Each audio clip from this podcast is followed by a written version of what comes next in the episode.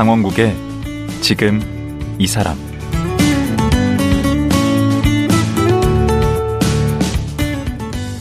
안녕하세요. 강원국입니다. 코로나가 한창일 때 많은 분들이 배달업에 뛰어들었습니다. 코로나로 일자리를 잃은 분도 있고 또 배달 수요가 넘쳤기 때문인데요. 시인, 평론가, 대학 시간 강사로 활동하는 이병철 작가도 생계를 위해 배달 라이더로 일하고 있습니다. 그리고 이번에 책 시간 강사입니다. 배민합니다. 여기에 자신의 이야기를 담았습니다. 배달 라이더 이병철 작가. 그에겐 어떤 사연이 있는 걸까요? 지금 만나보겠습니다.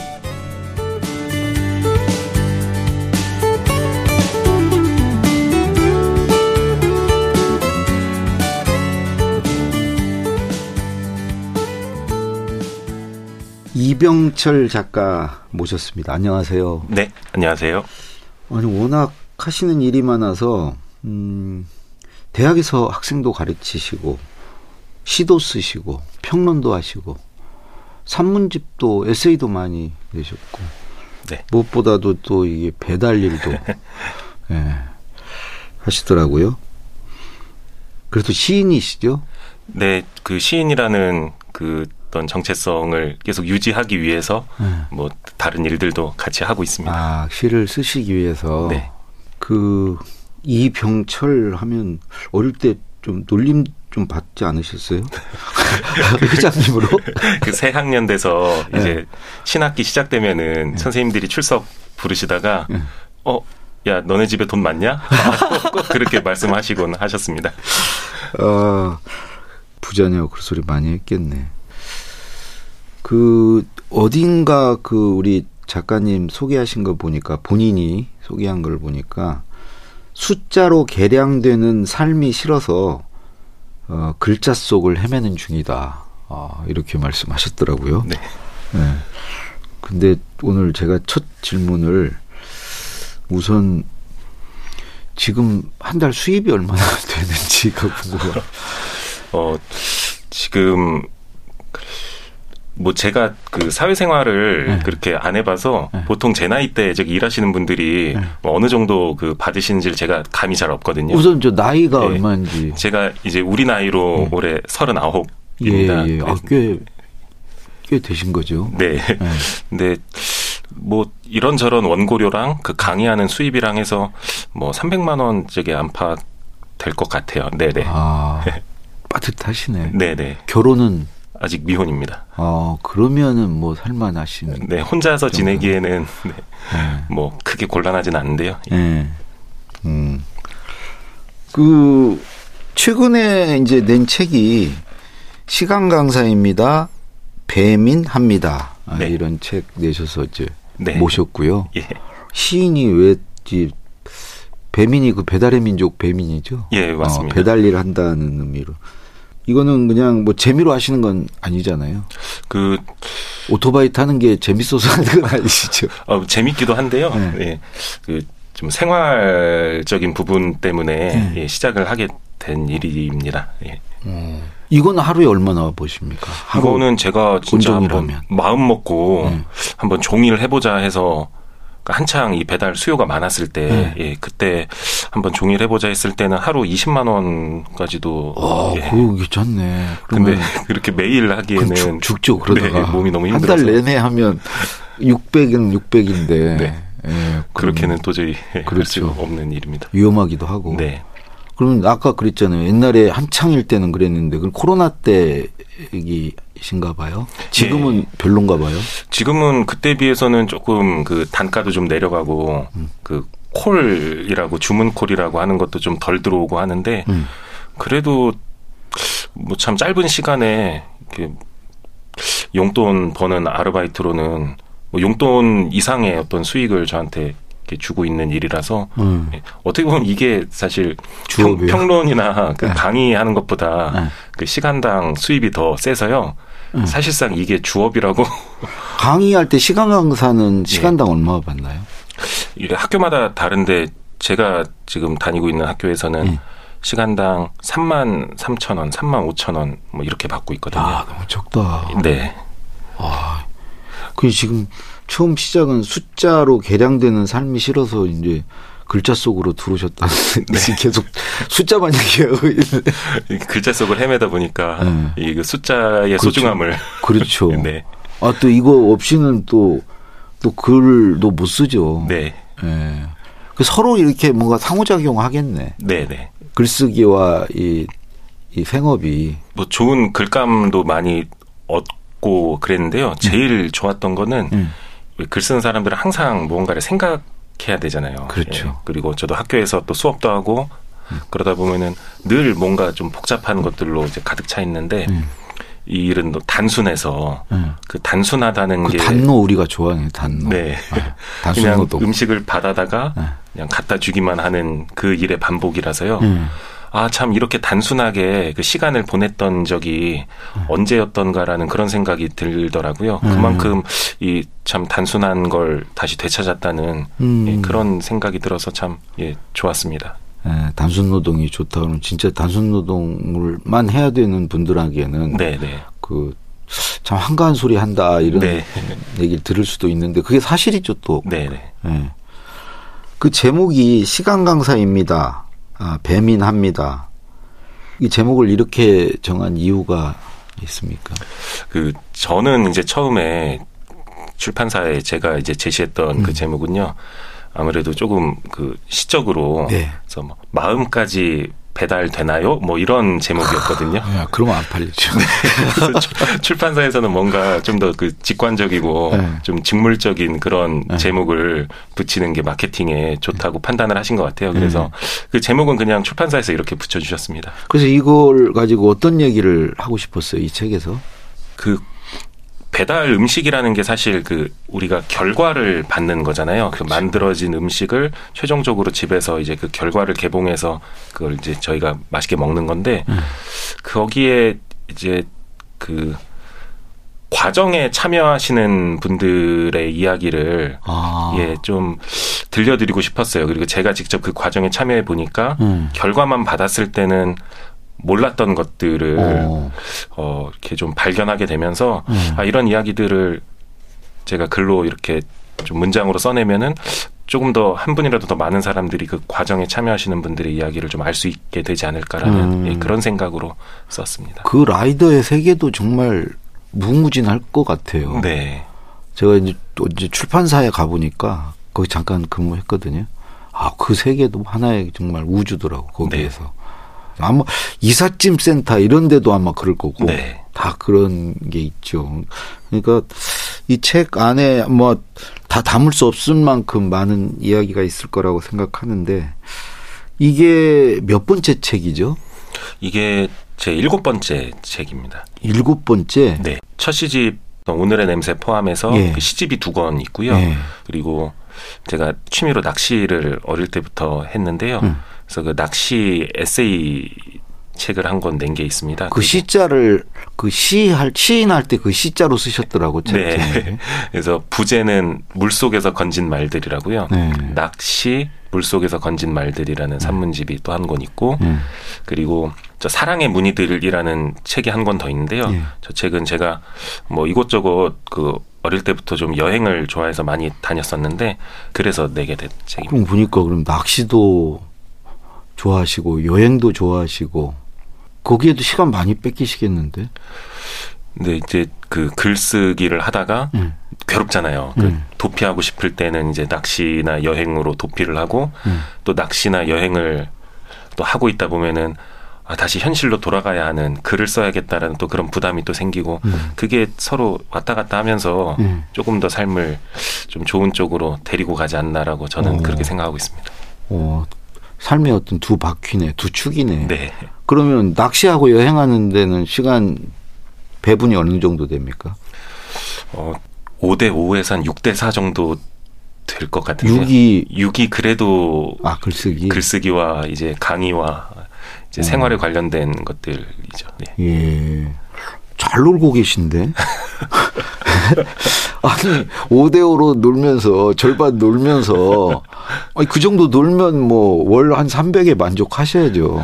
아, 근데 이게 그 5대5라는 게요. 네. 그 사실, 그러니까 시간 비중보다는요. 네. 사실 그냥 제 어떤 마음의 아. 비중이 그 정도인 것 같고요. 음. 실제로는 그렇게 쓸 수 있는 시간이 그렇게 또 많지는 않습니다. 그래서 네. 일상에서 딱히 뭐 다른 뭘 하는 게 많지는 않거든요. 아, 님 많이 하시는 아, 네. 거예요. 이것저것 진짜.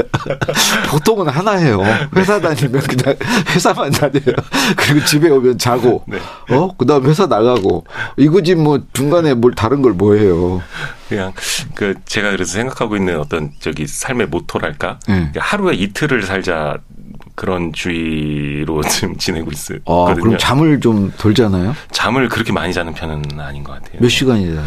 뭐 하루 그래도 한, 한 대여섯 시간 정도는 그걸 근데 마- 어떻게 많이 하루를 이틀처럼 살아요?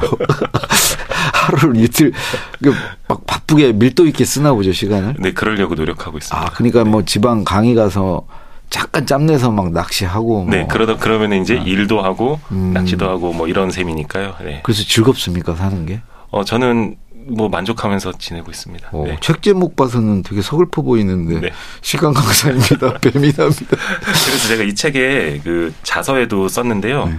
그 기죽지 않는 유쾌함 같은 게 전해졌으면 좋겠다라고 아. 그렇게 썼습니다. 그들에게도 그들의 삶이 있다. 네, 네. 그 보시는 분들은 아무래도 좀 위험하기도 하고 그러니까 네. 예, 좀 걱정을 많이 해주시던데 저는 이거 하면서 되게 뭐 좀 마음이 위축되거나 그런 경우는 그렇게 많지는 않았습니다. 정말 그런지는 이제 서서히 좀 뒤에 듣기로 하고요. 네. 음. 그 지금도 이제 강의는 하시죠. 네. 네. 그러면 이제 그 대학 강의를 하시는 거 보면 이제 학위가 있으시다는 거 아니에요? 네. 박사님이시라는 얘기 쉽게 네. 얘기해서 그렇습니다. 그 문학 박사. 네. 음. 시는 언제부터 쓰시기 시작했어요? 사실 그 제가 뭘 잘하는지 제가 어- 어디에 관심이 있는지 그 고등학교 때 잘 모르는 상태에서 음. 제가 스무 살에 대학 문예창작과에 입학해서요. 네. 그첫 수업이 실온 수업이었는데 네. 그날 그 수업에서 제 나름대로는 어떤 그 충격이랄까요? 음. 예, 그걸 받고서 아 시라는 걸 한번 정말 열심히 써봐야겠다라는 어떤 생각을. 충격이었죠? 그러니까 불가능이 없다라는 점. 그러니까 시에서는 아, 시 세계에서는 예, 시 안에서는 상상하고 꿈꾸는 대로 그걸 다 문장으로 음. 어떻게든 만들어낼 수 있다라는 거기에 매료가 됐었던 것 같아요. 음. 근데 보니까 프로필에 보니까 네. 공고 나오셨더라고요. 네네. 이또 공고 갈 때는 또 무슨 마음으로 가셨는 거예요? 그 처음부터 공고를 간 건 아니고요. 네. 그 인문계 고등학교로 처음 입학을 했다가 음. 그 제가 사실 그 공부에 크게 음. 어떤 소질이라든가 어떤 그 열정이 좀 없었어 가지고 음. 이제 그러다 보니까 아 여기 있다가는 이것도 저것도 아무것도 안 될 것 같다는 생각이 들어서 음. 아 그래서 그러면은 공고에 가서 한번 내신 성적을 잘 받아가지고 음. 뭐 이공계 관련 학과라든가 이런 음. 전문대라도 음. 한번 가보는 게 어떨까라는 생각으로 그렇게 전학을 가게 된 거죠. 아, 전학이 돼요? 예, 예. 오. 아, 그렇게 해서 가셔서 이제 문해창작과에 가셨고, 그, 근데 그렇게 공부가 별로 적성이 아니시는 분이 어떻게 해서 박사까지 하시게 됐어요? 그 문학 공부는 재밌더라고요. 네. 아. 네. 그리고 그러니까 이것도 자기한테 맞는 게 있어요. 네. 그리고 그 시를 이제 처음 이게 접하고 나니까 아, 시에 대한 생각만 가득해가지고요. 네. 어떻게 하면 시를 더 잘 쓸 수 있을까? 어떻게 하면 잘 쓸 수 있을까? 이제 그러다 보니까 제가 처음에 이제 전문대에 입학을 했다가요. 네. 그 다음에 이제 4년제로 편입을 했고, 어. 예, 그 편입한 후에는 또 군대 갔다 와서 석사 해야 되잖아. 예, 대학원 석사 과정 들어가고 음. 그다음에 이제 또 박사로 또 옮겨가고 그랬던 과정들이 아, 어떻게 하면 시를 더 잘 쓸 수 있을까라는 이제 그 고민 때문에 어. 그러니까 박사 학위가 목적은 아니었네. 네, 사실 근데 글 쓰는데 학위는 필요 없잖아요. 네, 그렇죠. 음. 근데 굳이 이렇게 학위를 하셨을까? 그, 그, 글 쓰는 일과 더해서, 음. 그러니까 제가 처음 시를 쓸 수 있게 됐던 게 어떤 교수님의 그 가르침 예. 때문이었잖아요. 음. 그래서 저도 누군가한테 아. 예, 그런 걸 좀 주는 사람이 되고 싶다라는 생각이 들어서 음. 예, 그래서 그 학위 공부도 같이 했습니다. 예. 그 공고를 졸업하고 박사를 받기까지 18년 걸렸다고. 네.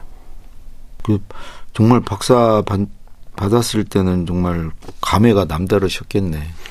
음, 네, 저희 뭐 부모님하고 네. 저희 동생하고 아무튼 이제 온 가족이 음. 그 학위 수여식에 오셨는데 제가 그 앉아 있는 동안 내내 그 가족들한테 좀 보이기는 좀 민망해서 음. 그 눈물이 막 차오르는 걸 좀 억지로 참고 아, 그랬습니다. 그럴 정도로 좀 가슴이 벅찼는데 음. 그왜 그랬냐면은 그 제가 처음 이제 그 전문대 명지 전문대 문예창작과에 처음 입학했을 때 음. 그때 저희 외삼촌이 거기 원래 유명한 데잖아요. 네. 금창과. 저희 외삼촌이 이제 그렇게 이야기를 하셨었어요. 그래서 그 우리 외가 친가 너희 외가 친가 다 통틀어서 포함해서 음. 그 제가 그때 대학에 들어간 최초의 그 사람이었거든요. 어, 그래요? 예.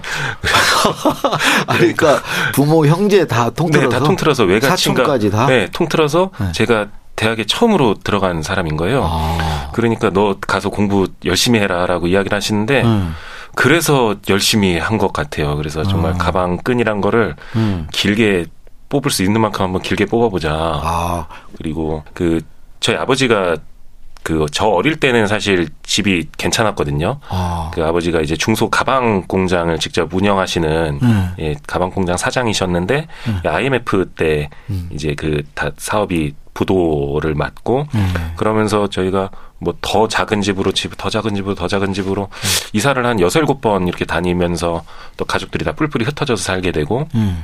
그 학창 시절에는 저는 뭐 학원도 잘 이제 못 다니고 음. 항상 학교 끝나고 집에 오면은 저희는 할머니 할아버지를 또 다 같이 모시고 살았거든요. 예.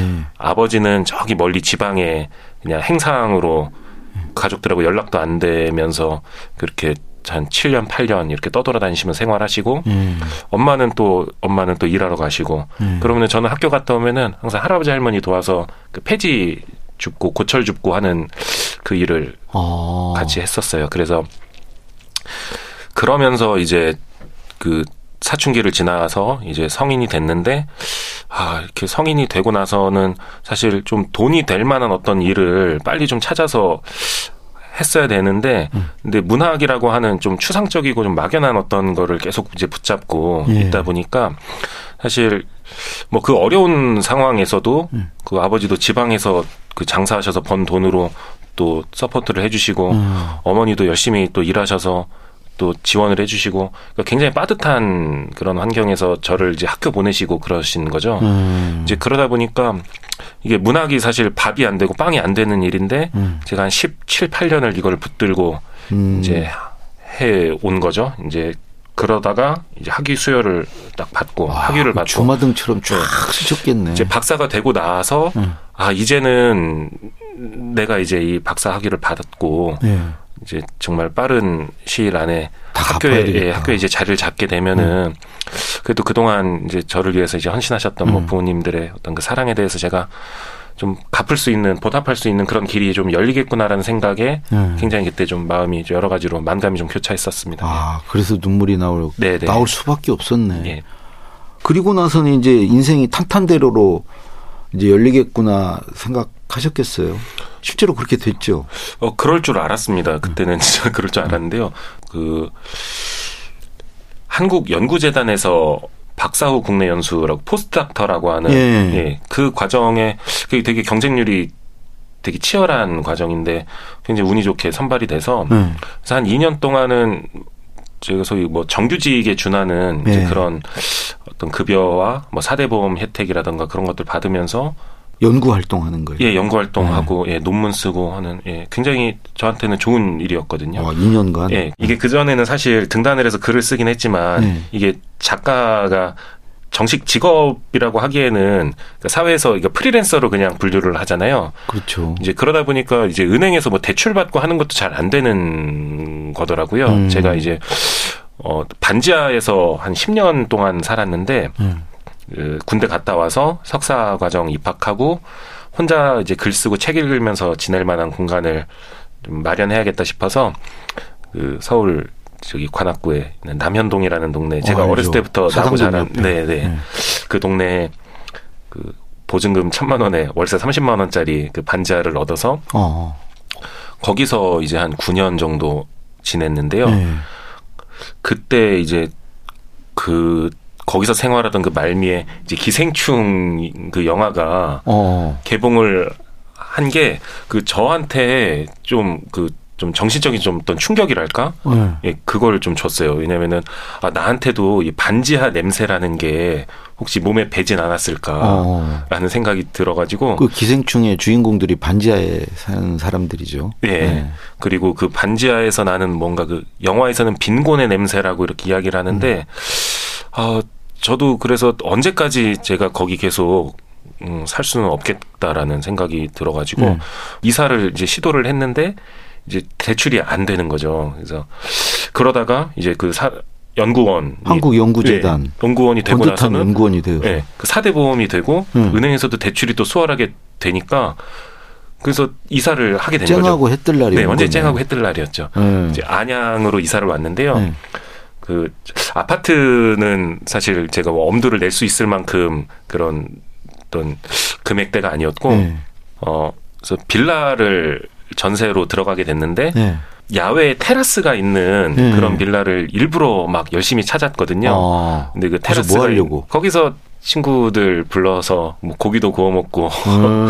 그런 공간을 찾았어요. 근데 마침 그런 곳이 있어가지고 거기로 이사를 가고 그러고 이제 연구재단 연구원 생활을 계속 하면서는 진짜 앞으로 정말 좋은 일만 그건 전세값이 얼마였어요? 어 그때 이런 거 말씀드려도 되나요? 네.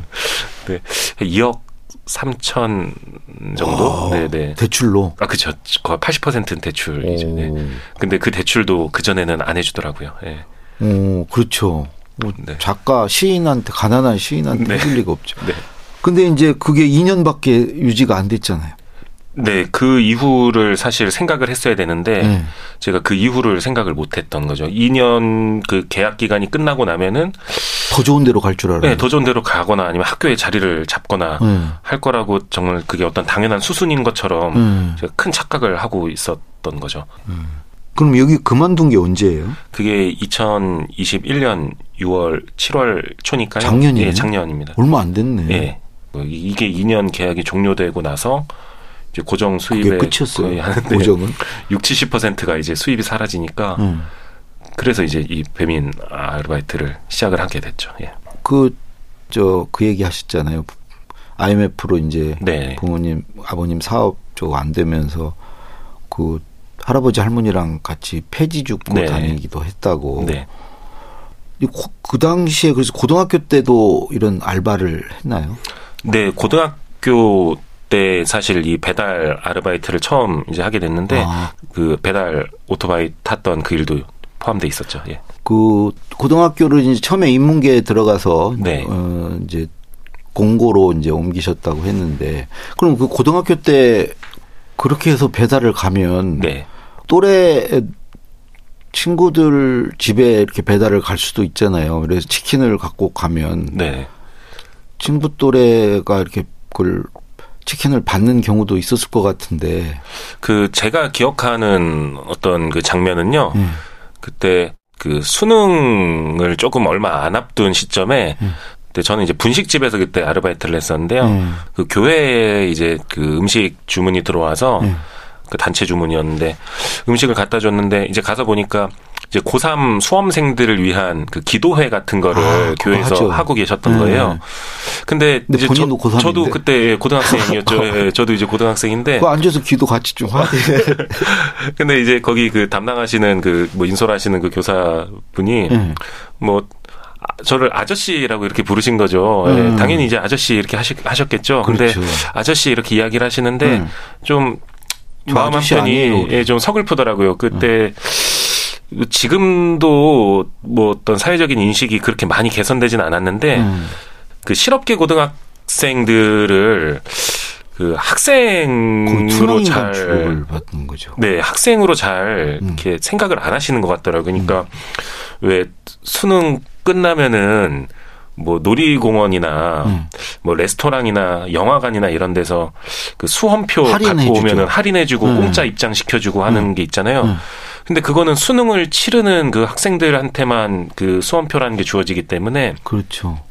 그 항상 가방에 납땜하는 뭐 인두라던가 막 그런 납땜기 같은 음. 거 들고 다니는 공고생들. 그 공고생들 은 그 수험표가 없잖아요. 음. 그러니까 똑같은 학생인데 거기서 좀 소외감 같은 것도 느끼고 하는 거죠. 인도 그딱 내놓지.